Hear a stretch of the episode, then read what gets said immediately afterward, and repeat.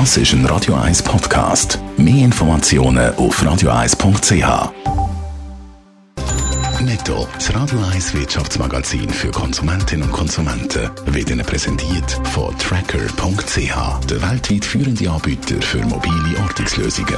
Mit dem Hannes Dickelmann. Die UBS will ihre Investmentbank verkleinern und verschiedene Geschäftseinheiten zusammenschliessen. Das hat die Grossbank gegenüber SRF bestätigt. Betroffen sind insbesondere der Aktien- und der Devisenhandel. Englischsprachige Medien reden von hunderten Stellen, die da abgebaut werden Bestätigt hat die Bank das noch nicht. Mit der Verkleinerung von der Investmentbank folgt die UBS einem branchenweiten Trend. Die Erträge von dem Geschäft sind in den letzten Jahren immer mehr gesunken.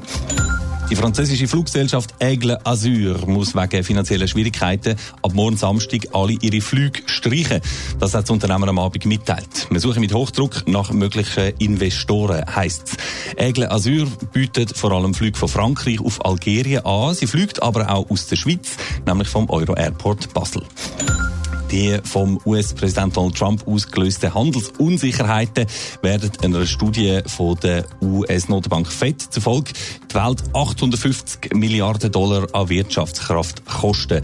Das hat das Fed in einem neu veröffentlichten Bericht geschrieben. Dazu an wird das Wachstum vom weltweiten Bruttoinlandprodukt wegen den Handelsstreitigkeiten um 1 Prozentpunkt sinken, heisst es. Vor einer Zeit hat das äh, Internetgigant Facebook bekanntlich angekündigt, man will eine äh, eigene digitale Währung einführen, die sogenannte Libra oder Libra, wo das Zahlen weltweit soll revolutionieren Ob und wenn jetzt Libra tatsächlich kommt, ist zwar noch nicht klar. Die Schweizerische Nationalbank SMB setzt sich aber trotzdem schon intensiv mit dem Szenario auseinander, Hannes Dickelmann. Ja, bis jetzt ist nicht viel bekannt über die Haltung der SMB gegenüber dem Projekt Libra.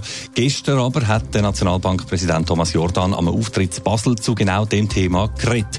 Er hat dabei den wichtigen Unterschied herausgestrichen, wo das Libra-Projekt gegenüber bisherigen Kryptowährungen hat, nämlich dass es ein sogenannter Stablecoin soll sein, wo also über einen Korb von offiziellen Landeswährungen stabil gehalten wird. Darum würde sich Libra sicher auch besser etablieren als die bisherigen Kryptowährungen, so der Thomas Jordan, weil die letzteren ja sehr volatil sind. So ein Stablecoin könnte eben auch in der Schweiz gut Fuß fassen, glaubt der Thomas Jordan, und das brächte neben der Chance auch Risiken. Welche Risiken denn?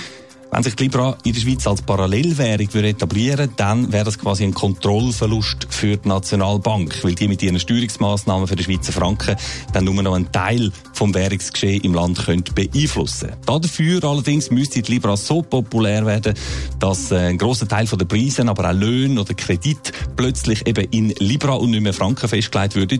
Und ob das tatsächlich einmal passiert, das weiß natürlich noch niemand. Thomas Jordan jedenfalls fordert jetzt schon für Stablecoins wie die Libra müssen auch in der Schweiz rechtzeitig Regulierungen ausgeschafft werden.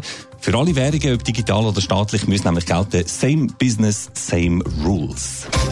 Netto, das Radio 1 Wirtschaftsmagazin für Konsumentinnen und Konsumenten, ist Ihnen präsentiert worden von Tracker.ch. Weltweit funktionierende Ortungslösungen.